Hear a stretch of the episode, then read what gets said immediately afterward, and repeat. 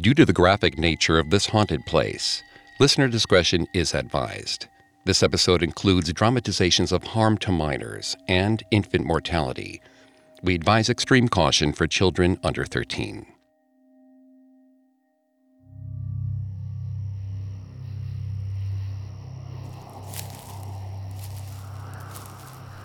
A man trudges through the kudzu in the dogwoods, spectacles on his eyes and a bag slung over his back.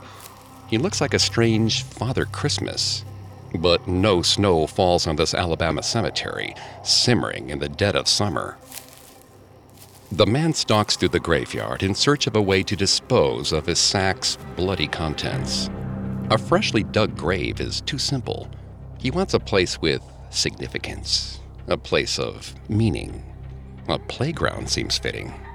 Return them to the soil, the bad children and the good. They'll have playfellows again, swings to use, and things to climb on. He begins to dig, hands calloused from practice. He ignores the baby cry that floats on the wind. It haunts his dreams, that inconsolable wail. It reminds him of all the terrible things he's done, so he speeds up his work, shirt sticking to his skin as the whole world seems to sweat. Finally, all that's left is a little girl. She's the youngest he's ever killed. He buries her head at the end of the slide and slips away into the darkness. But still, the baby's cry follows him.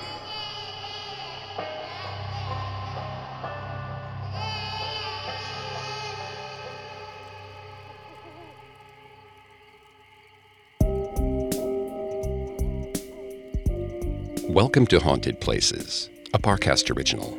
I'm Greg Polcyn. Every Thursday, I take you to the scariest, eeriest, most haunted, real places on Earth. You can find all episodes of Haunted Places for free on Spotify. And every Tuesday, make sure to check out Urban Legends. These special episodes of Haunted Places are available exclusively on Spotify. This week, Join me on a supernatural journey to Maple Hill Park in Huntsville, Alabama, a recreation area that sits beside one of Alabama's oldest and largest cemeteries, and discover why, to this day, it's haunted. We'll get on the swings in the Dead Children's Playground after this.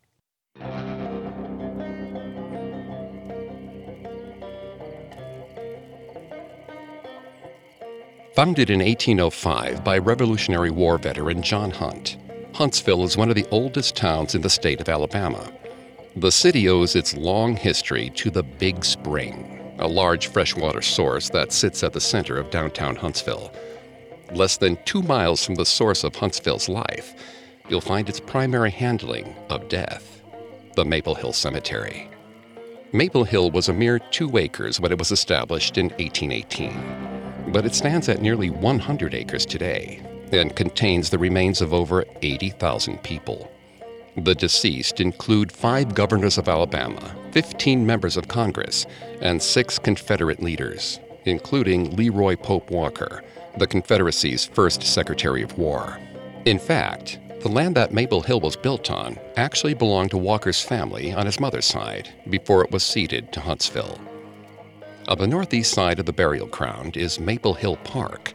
It has a picnic pavilion and a playground where dead children are said to frolic.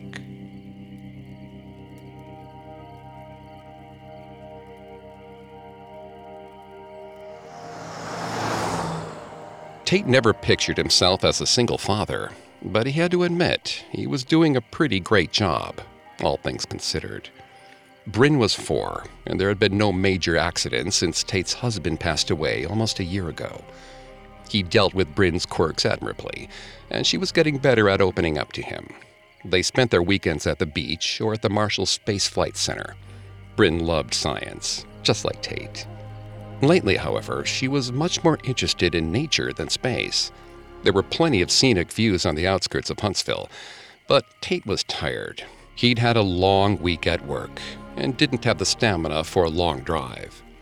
Luckily, Maple Hill Park was close to their house. His husband Scott used to take Bryn there. But now, Tate avoided the place. He missed Scott too much, and he didn't want to paper over the few memories Bryn had of him with new trips. Desperate times, however, called for a change of plans. They'd spend a little time at the park and then head home. It wasn't until Tate parked that he remembered the neighboring cemetery was visible from the lot. Though Scott's ashes were scattered far away in the Gulf, Tate still worried about exposing Bryn to such a stark reminder of death. But if Bryn saw the gravestones, she didn't appear to care at all. She was more drawn to the playground and begged for the chance to use the slide. Tate glanced back at the cemetery in relief, then let Bryn out of the car. His daughter's small hand pulled him to the playground. It used to be a quarry, which was evident from the stone walls that kept the area cut off from the outside world. Though the rusted jungle gym was far less fancy than the one at her school, Bryn didn't mind. She just ran off, anxious to play. There was so much joy packed into Bryn's tiny body. She zoomed around the playground for a few minutes, figuring out what to play on first. People told Tate that these were the little moments he needed to hold on to. He did his best to try. He took a seat on a bench. There was no one else around, which seemed strange. Parks were supposed to be filled with kids, but he supposed it was nearly dinner time. As he looked around, he caught another glimpse of the cemetery. He didn't need any reminders of death either, so he pulled out his phone. Tate was buried in work emails when he heard a scream. He dropped his phone and swallowed the curse words on the tip of his tongue. After scooping up the phone, he bolted from the bench to find Bryn. She was on the swing set, flinging her legs into the air and laughing. Tate tried to calm his thundering heart. She was just having fun. The swing set must have had a few screws loose, however, because the seat next to Bryn was rising and falling in the same rhythm. As he stared at the swing set, he swore it almost looked like there was someone next to Bryn, pushing the second swing back and forth, back and forth. Tate rubbed his eyes. He needed to get more sleep. Tate walked to the swings and asked if Bryn needed a push. She told him that she and Natalie had that covered already. Tate looked to his left and right, confused. No one else was there.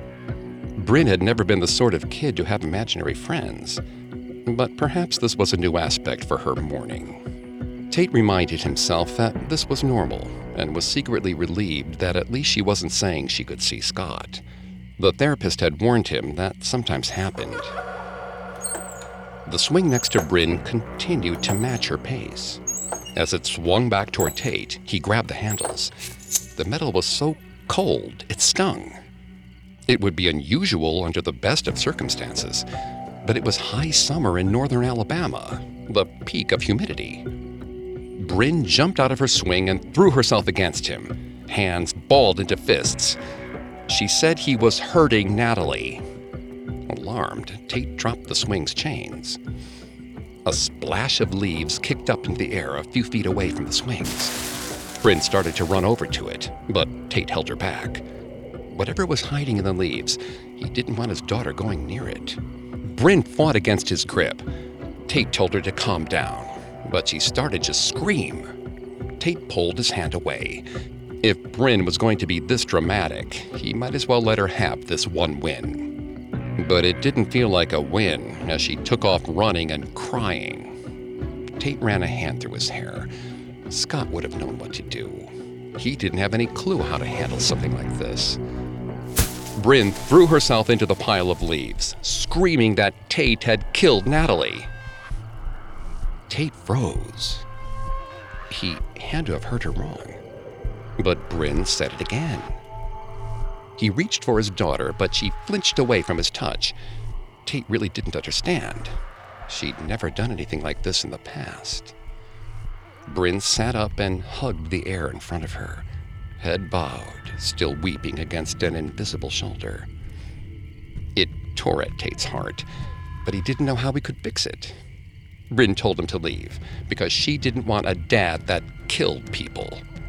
Tate blew out a frustrated breath. In the calmest voice he could manage, he told her that he didn't kill Natalie.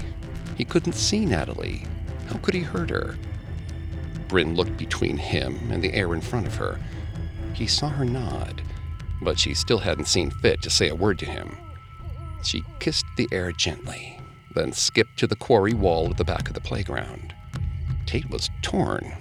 He wanted to follow her, but for some reason, the scientist needed to reassure himself of what should have been empirical reality. He crouched to the ground where Bryn had been and dug around in the leaves. There was something unnervingly solid in the emptiness. He couldn't see it, but when Tate pressed his fingers against the air, he felt something like skin. He pulled his hand away and looked up. Regardless of whether something was there or not, he hadn't killed anyone. Like she could hear his thoughts, Bryn yelled that she would prove that he killed Natalie. The empty swing started to move through the air at a frantic pace. The endless creaks, combined with Bryn's high pitched voice, made Tate's head hurt. Then he realized that though he could hear his daughter, he couldn't see her. It didn't make sense. The playground was mostly enclosed, and there was nowhere for her to hide, unless she scampered off to the cemetery across the road. Panic seized him. He called to his daughter, begging her not to disappear. He promised that whatever happened to Natalie, it wasn't his fault. After a few moments of unbearable tension, his daughter emerged from behind a tree, dirt smudged and teary eyed. Tate took two steps toward her, but she put up one of her hands to stop him. Tate did stop. He was too unsettled not to. Bryn held up a small femur bone in her other hand. It was part of Natalie, she said. Tate was stunned, but he couldn't help but ask where the rest of Natalie was. All around them, Bryn replied. Pieces of Natalie were all around them.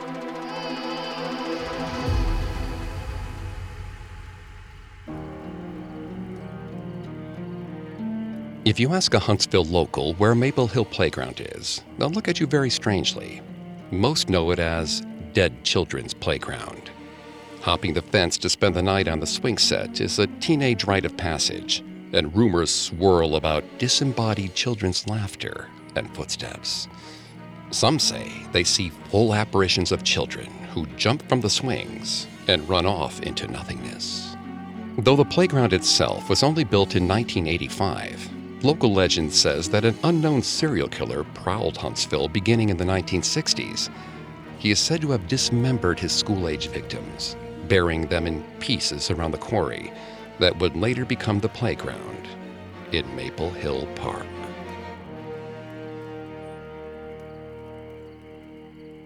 Up next, we return to the killer and his sack, and the source of the ghostly cry that haunts him. Listeners, I have a surprising new treat for you. You know how you can find love in a bar or on an app? Why not a podcast? In Blind Dating, the new Spotify original from Parcast, we're expanding the places you can meet your match with a twist you'll never see coming. Every Wednesday, YouTuber and host Tara Michelle introduces one hopeful single to two strangers in a voice only call. Through a series of illuminating games and questions, the trio finds all the sweetness and awkwardness of a first date, minus the distraction of appearances. But once our hopeful single chooses their match, the cameras are turned on, and it's either butterflies or goodbye. Blind Dating airs weekly, with new episodes every Wednesday. You can find and follow Blind Dating free on Spotify or wherever you get your podcasts. Now back to the story. It is said that Maple Hill Cemetery has been accepting the dead since long before it was formally established in 1818. In Huntsville, the land was simply known as the burying place until the town leadership gave it a name. Northern Alabama was still mostly frontier then, and groundskeeping wasn't exactly a priority. The oldest legible grave in Maple Hill actually dates from September 1820. Her name was Mary Frances Atwood. She hadn't made it to her first birthday.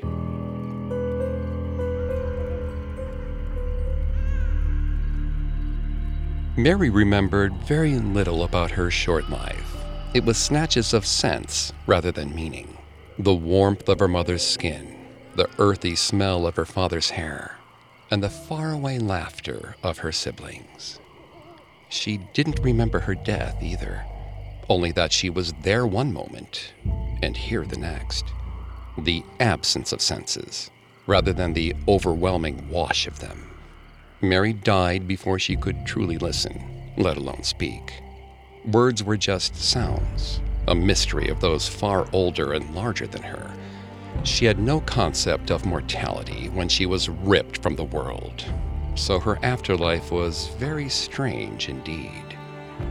She felt her mother praying for her. It was a push at her back, urging her into a white void she couldn't understand. And because she did not understand how to go, Mary stayed in the burying place. After years and years, she stopped feeling the pull of her mother's prayers. To pass the time, Mary wandered. She didn't have her mother's hands to steady her, but now she didn't need them. She carried herself on the breeze, pushing her pudgy fingers on the gravestones as she floated, giggling all the while. She was playing like this when he first appeared. A white haired man with strange square spectacles, heavier than the ones her father had worn. The man's hair was well kempt, his shirt starched white against the moon. He carried a bag on his back, like her father's when he went hunting for game. But this man had a different prey. Mary felt their sorrow first there were children like her in that bag. Little ones lost in the darkness, unable to get home. Mary wanted to tear the man's bag in two, but she was too small and weak to free the children. So she did the only thing she knew how to do, the only power she ever had a chance to use in her brief life her voice. Mary screamed. She wailed. She cried with the anguish of someone who had just discovered the cruelty of the world. And finally, he heard it. The man cocked his head, confused. He looked left and right, then nearly fell over. He scrambled through the cemetery quickly, scurrying between the graves. Mary followed, screaming, tugging, demanding he let the children go. The man broke into a run, stumbling out of the cemetery. Mary reached for him again, but she discovered she could go no further. She cried and stretched her tiny arms out over the small cement divider, but it was no use. A strange invisible wall stretched up before her. She watched the man catch his breath and head into the park with his sack, tearing the children away from her. She cried for a different reason now.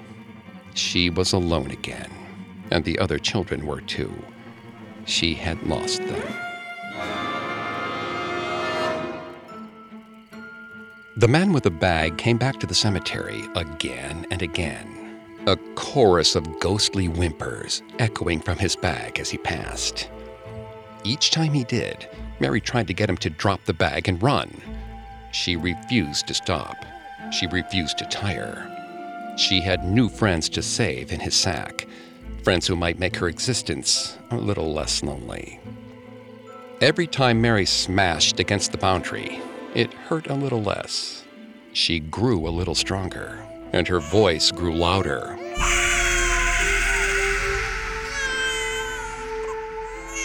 The night was warm, and the moon was full when Mary first broke through the boundary. As she had done so many times, she chased the man, clawing at his back and trying to get him to stop hurting other children. He retreated to the edge of the cemetery, but she kept pushing and for the first time, she realized she was out at the cemetery. She moved forward, searching for the voices she'd heard so many times before. She knew this was where the man with the sack took them.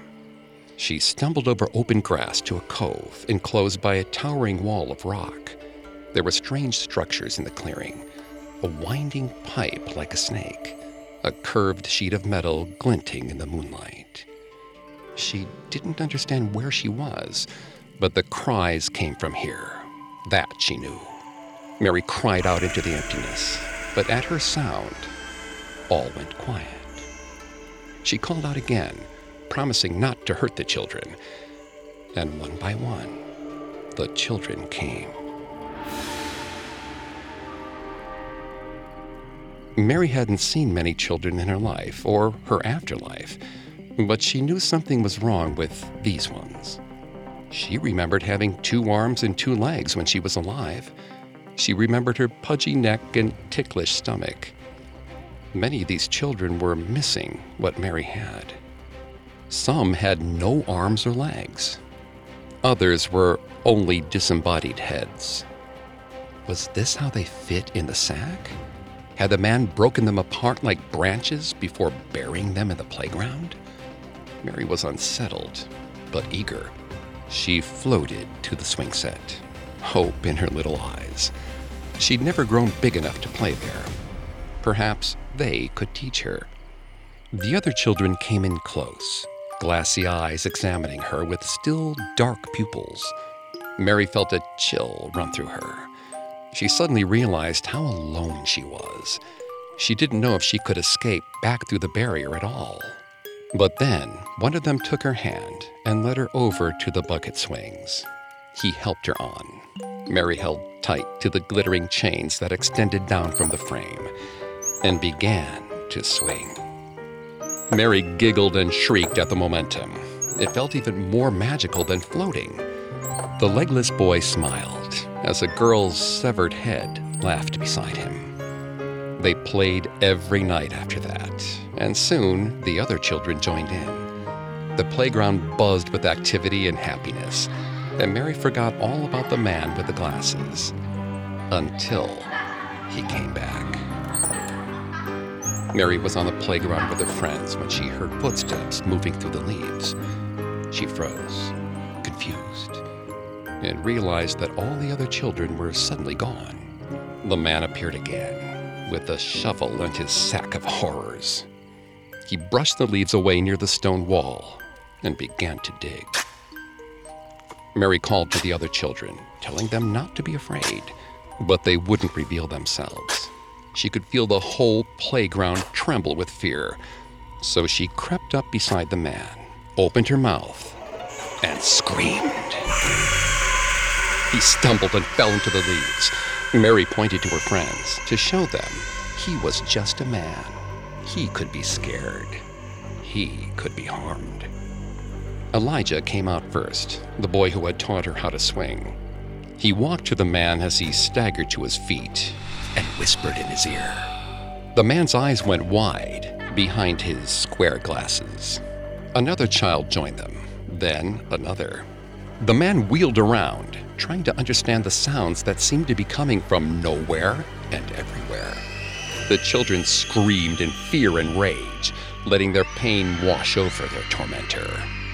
They screamed until they couldn't anymore. The man whimpered in fear, and Mary suddenly realized how small he looked.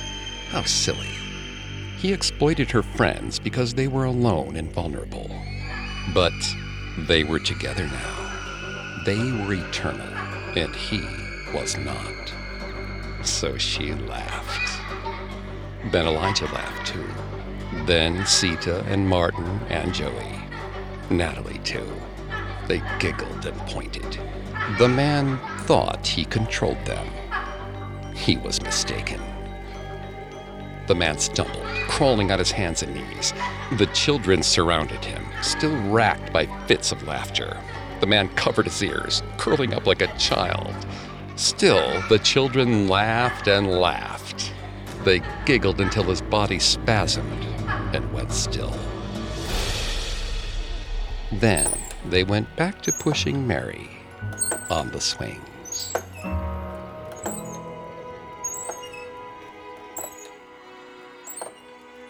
Mary Frances Atwood died on September 17, 1820. and whether by luck or devoted care, her gravestone still survives to this very day. Mary's brief time on Earth is remembered. The rumored child victims of the mysterious serial killer were not so lucky, for their remains have never been found.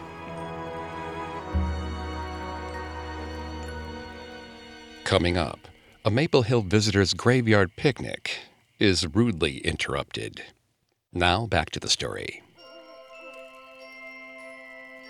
Maple Hill Park is best known for its so called dead children's playground, a seemingly run of the mill swing set whose proximity to Huntsville, Alabama's oldest cemetery has made it a hotspot for a school age supernatural activity. But Maple Hill Cemetery provides far more adult terrors. Mysterious women in black have been seen by the graves, and a dark angel appears above the mausoleum of a magnate who killed himself. But the cemetery's most impressive ghost offers even more pomp and circumstance. It, or rather they, move, and they'll chase you toward Maple Hill Park until your very last breath. Lan was reading ghost stories in the graveyard again. She'd started the tradition after learning that Mary Shelley used to picnic at the grave of her mother but now she valued the practice beyond its initial Gothic appeal. There was a soothing presence to the burial ground the park couldn't replicate. She could lay on a picnic blanket in one of the oldest parts of the cemetery and lift her paperback high in the air to block out the sun. It was perfect. Lan liked the dead. They were quiet. She didn't have to acknowledge them. Like characters in her book, she could make up whatever story she wanted about them. In truth, there were more than a few people buried there that she wished had never lived. But at least these bigots were six feet under, and had been for hundreds of years. They'd be shocked to see a Southeast Asian American girl lounging on the grass beside their ornate graves, once bedecked with Confederate regalia. But they were worm food now. It was Lan's time to have her place in the sun, and she'd enjoy it. Lan pulled up a playlist on her phone and let the music fill the silence around her. She kept her eyes on her book, losing herself in the story. Soon, the sound of hooves came through the speakers. It didn't fit at all with the setting of Lan's book, so she put her thumb in between the pages and turned her head to look at her phone. She knew Taylor Swift was experimenting with her sound, but the hooves sounded a little too country for her current style. So, where were the hoofbeats coming from? Occasionally, people did take horses out in the park, and Lan waited for the pounding of hooves to be accompanied by a whinny or neigh. But there was nothing but those hooves, clopping against some plot of ground that she couldn't see. Lan sighed turned her music up, and berated herself for not bringing her AirPods to the park. She settled back down to read, but she couldn't find her book. It had literally been in her hands only a second ago.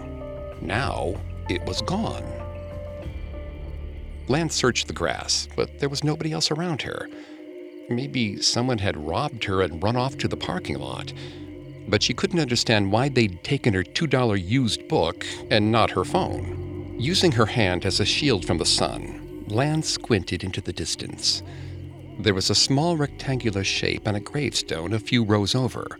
She was too far away to tell if it was her book, but she grabbed her phone and went to investigate.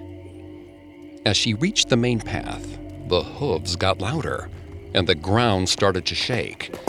Lan paused.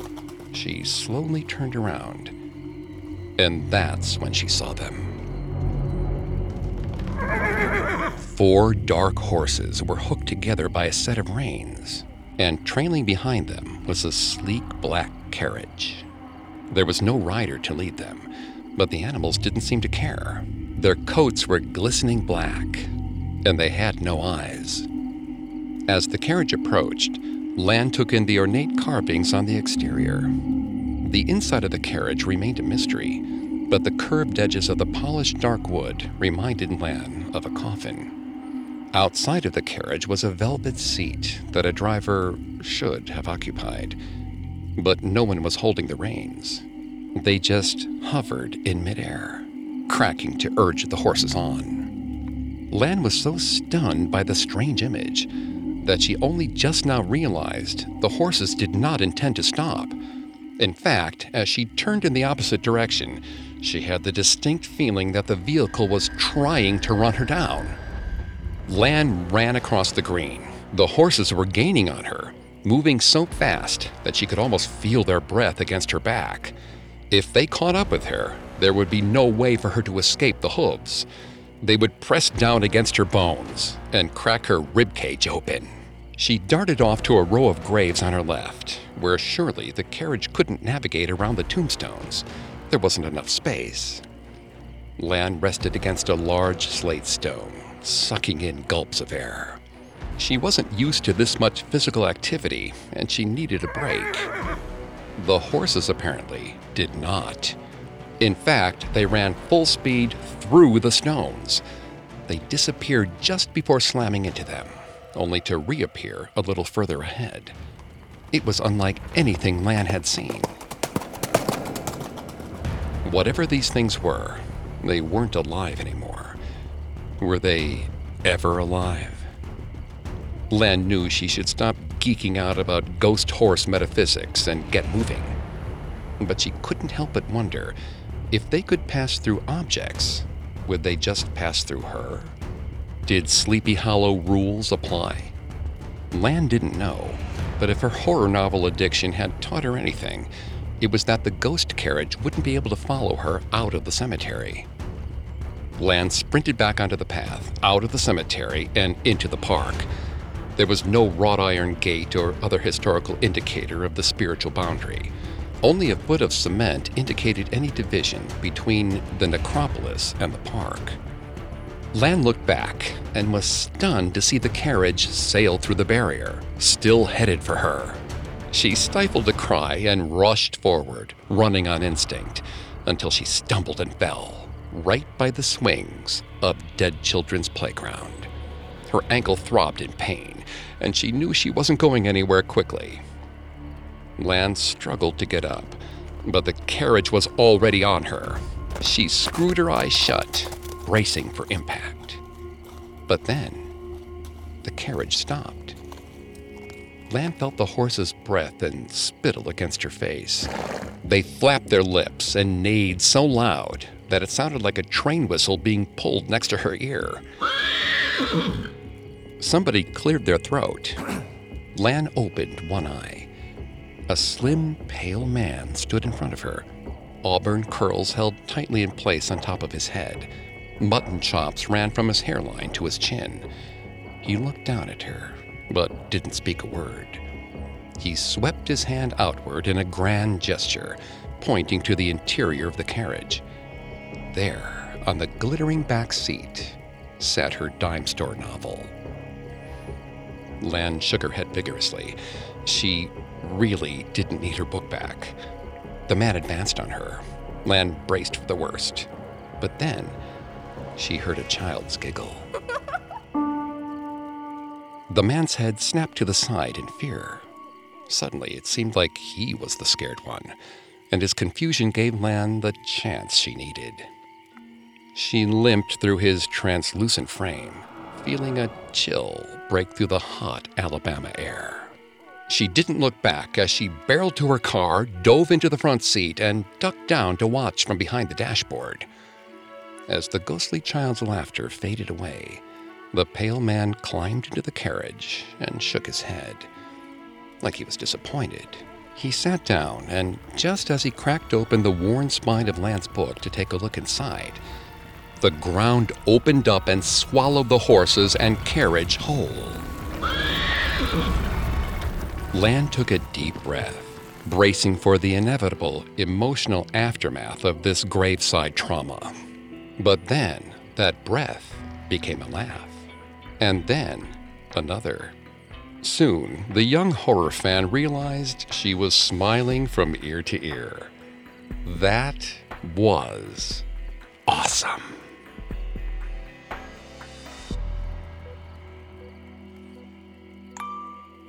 Maple Hill Cemetery's most dramatic ghost story is tied to one of its oldest and most prestigious plots that of Alabama's second governor, Thomas Bibb.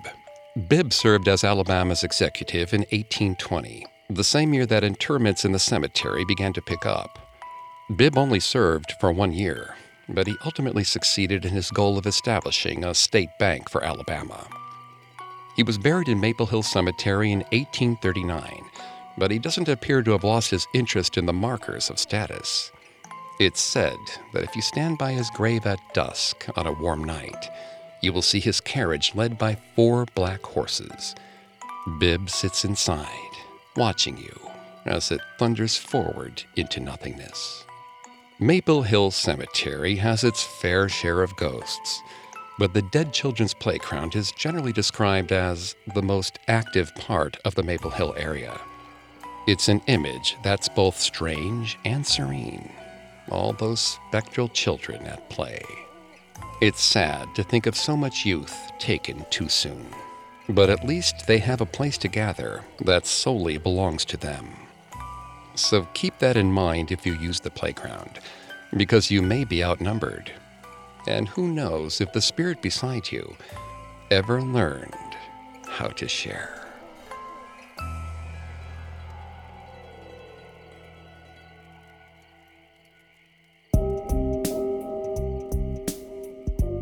Thanks again for tuning into Haunted Places. We'll be back on Thursday with a new episode. And don't forget to come back on Tuesday for our Urban Legends series, available only on Spotify.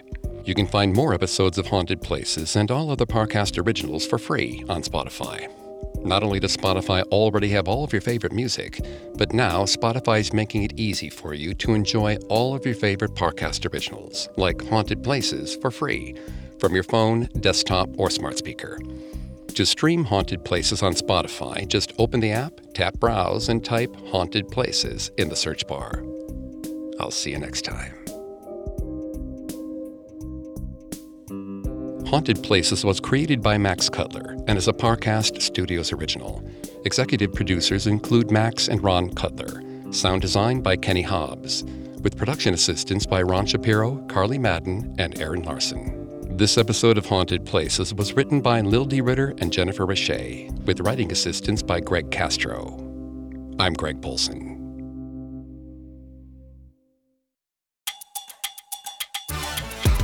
Hey, listeners, don't forget to follow Blind Dating for a fun twist on a classic setup. YouTuber and host Tara Michelle can't wait to help hopeful singles meet their match. Search Blind Dating and follow free on Spotify or wherever you get your podcasts.